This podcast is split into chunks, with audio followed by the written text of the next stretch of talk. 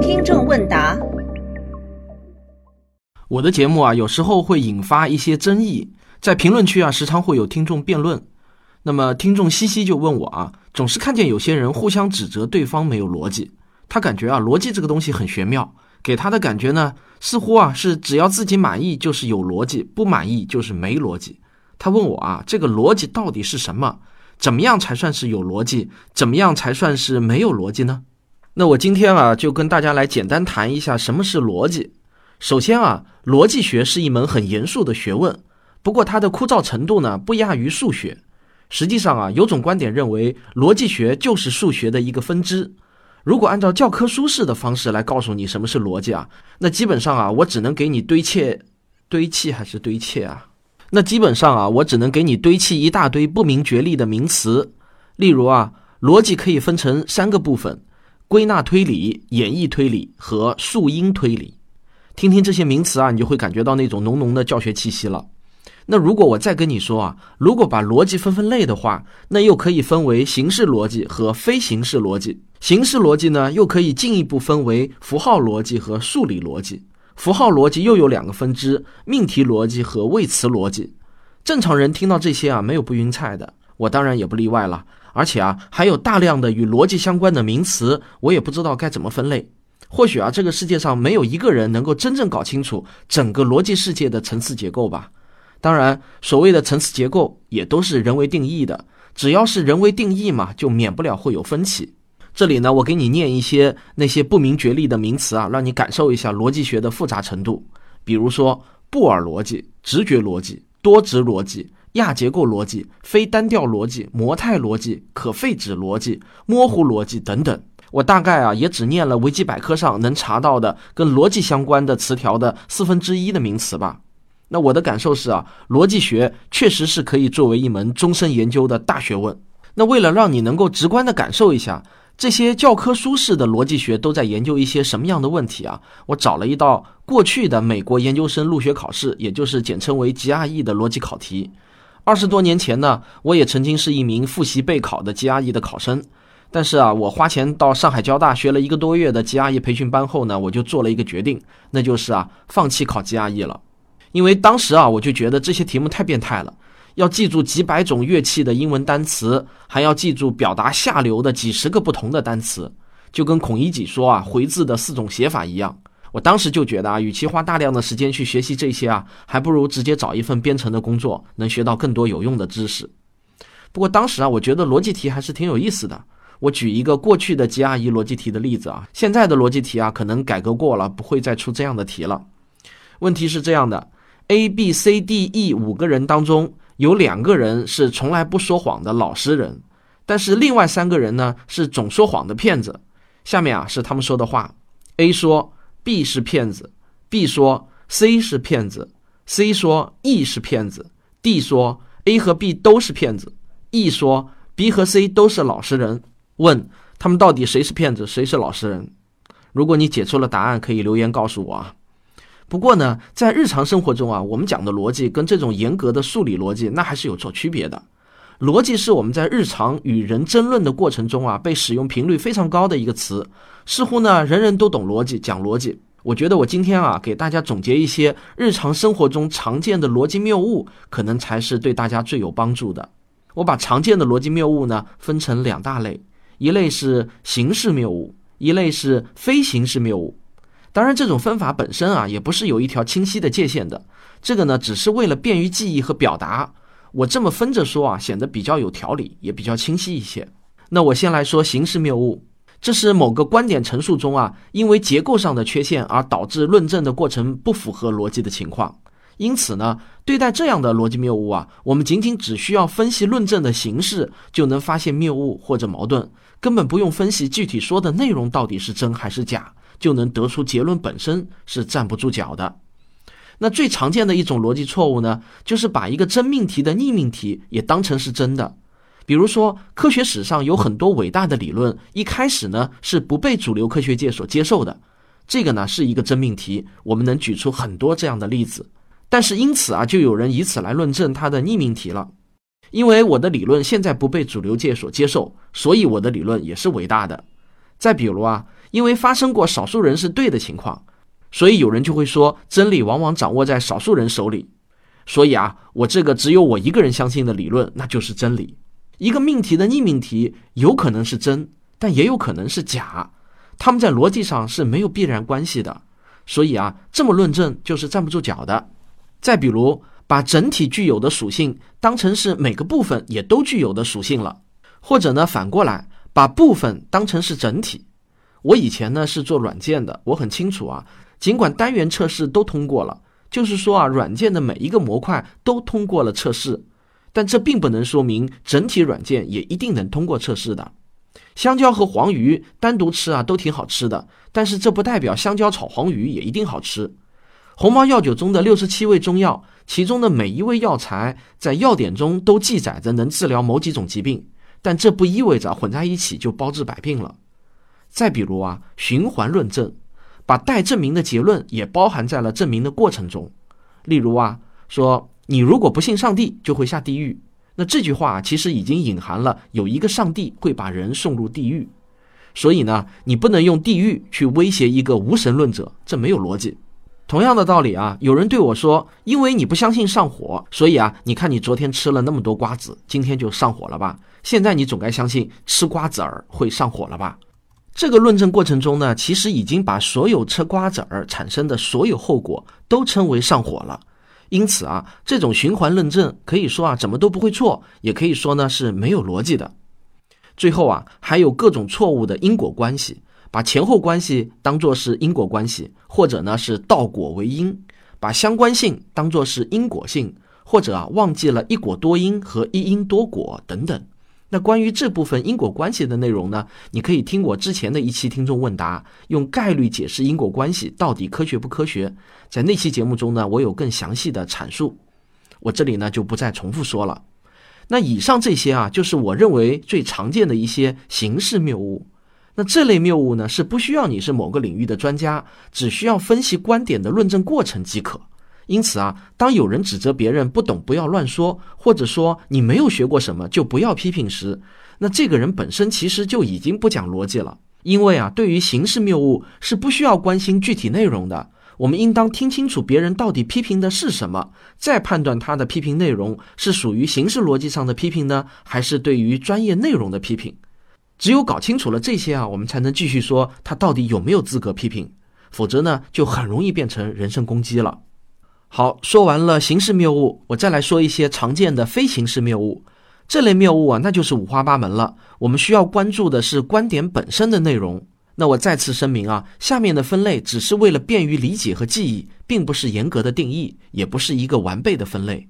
甚至啊，很多情况下，一个例子可以同时分到很多不同的类别下面的。第一种呢，叫诉诸结果。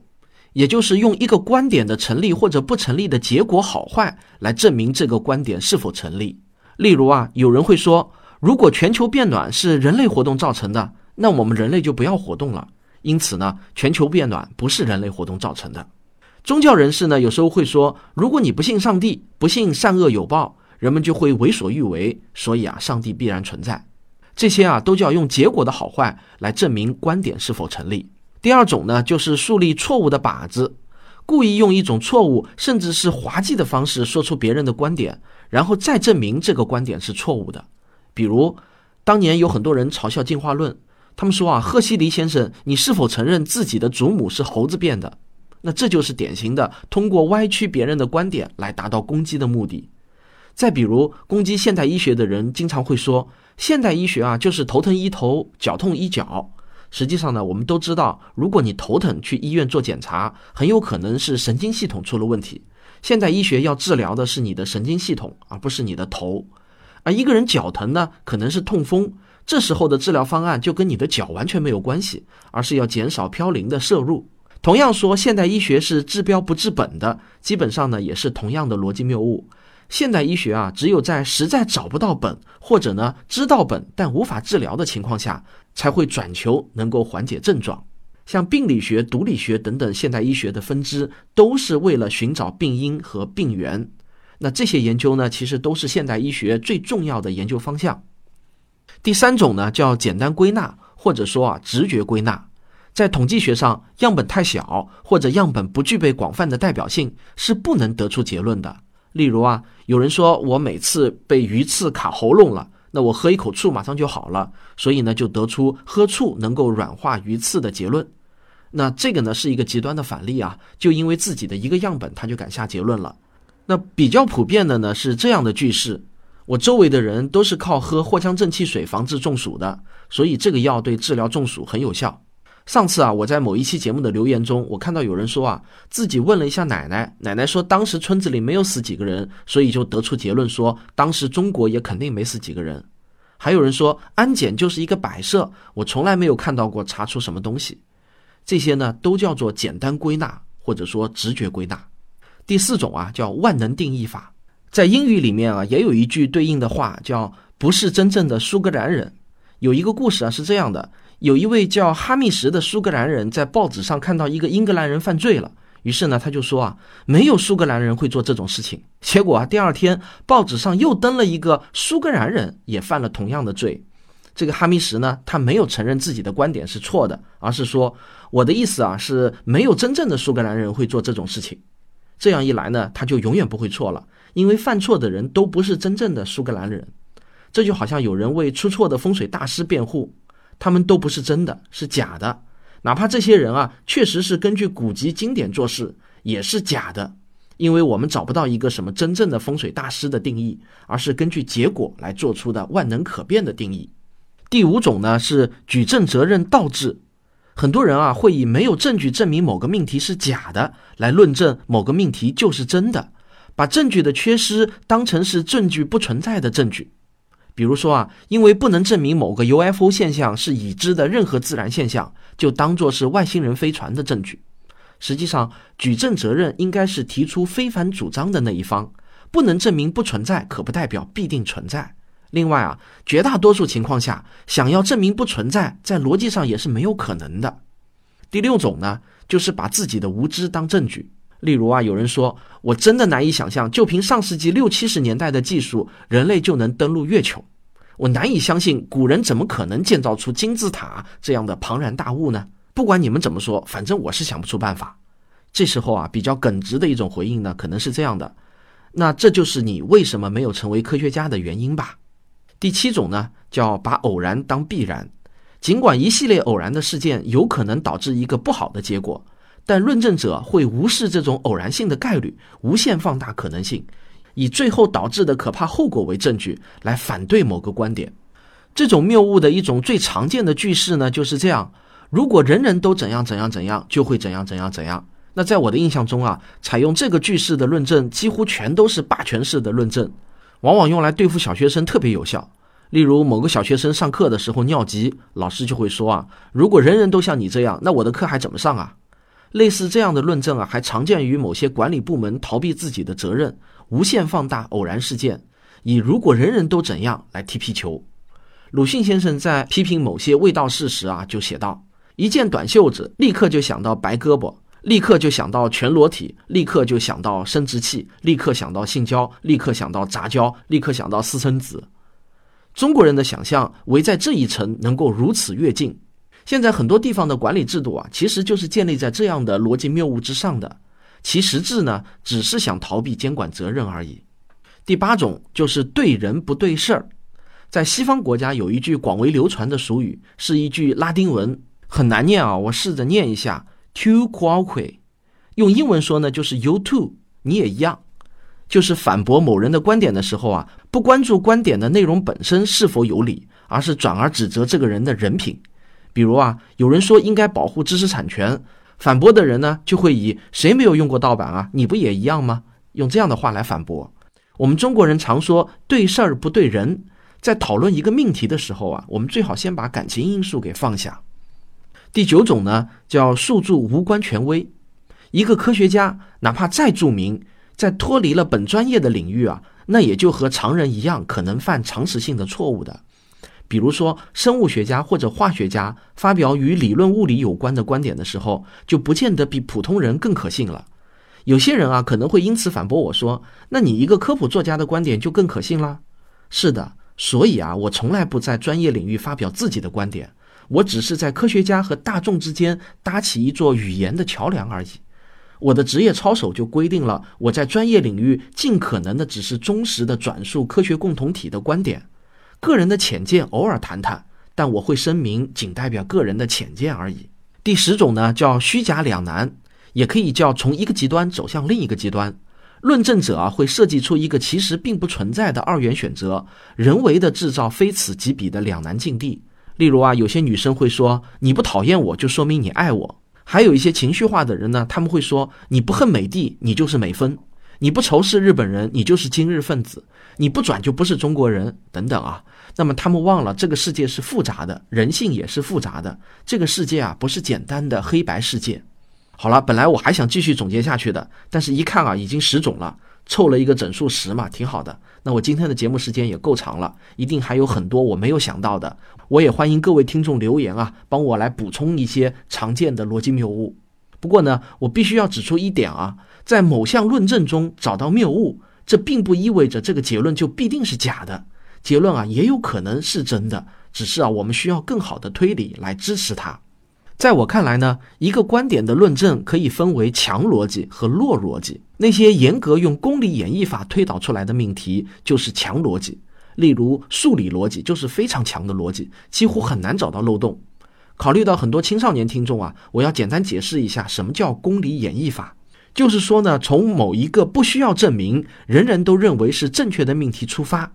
那有些人可能会问，为什么这些命题不需要证明呢？你想啊，如果每一个命题都需要证明，那就会无穷无尽了。必然要有一个最初的源头嘛。那这个最初的源头就被称为公理。例如，过两个点可以做一条直线，光速是永恒不变的，物理规律不会因为时间的改变而改变，正常人都需要吃饭、喝水、睡觉等等，这些啊都叫基本的公理。那从这些基本的公理出发，一步一步的推理下去，这就叫公理演绎法。以人类目前的认知水平啊，用公理演绎法得到的结论是逻辑性最强，也是最可靠的结论。此外呢，相对弱一点的逻辑啊，就是用归纳法得出的结论。例如啊，我们看到每天太阳都是东升西落的，于是我们就得出太阳明天还会升起的结论。历史学家从历史中看到压迫和反抗总是相生相伴的，就归纳出哪里有压迫，哪里就有反抗的结论。这些啊，都是从有限的事例推向普遍规律的归纳总结法，它的结论可靠性不如公理演绎法得出的结论，但是啊，它的可靠性随着事例的增多而增大，也是人类获得知识的一个重要手段之一。重要的是，公理演绎出的结论一定能够得到归纳法的支持，但是归纳法的结论却不一定能够得到公理演绎的支持。比归纳法相对更弱一些的逻辑呢，就是通过哲学思辨得到的结论。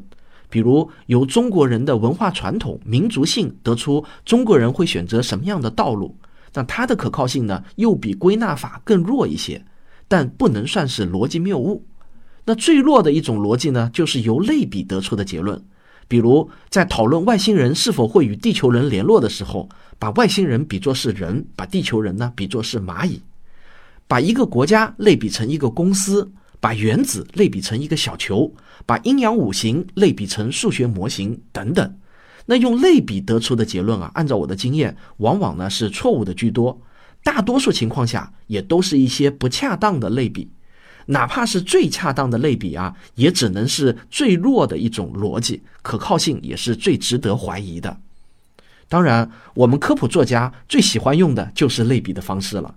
说实话，这也是一种无奈的选择。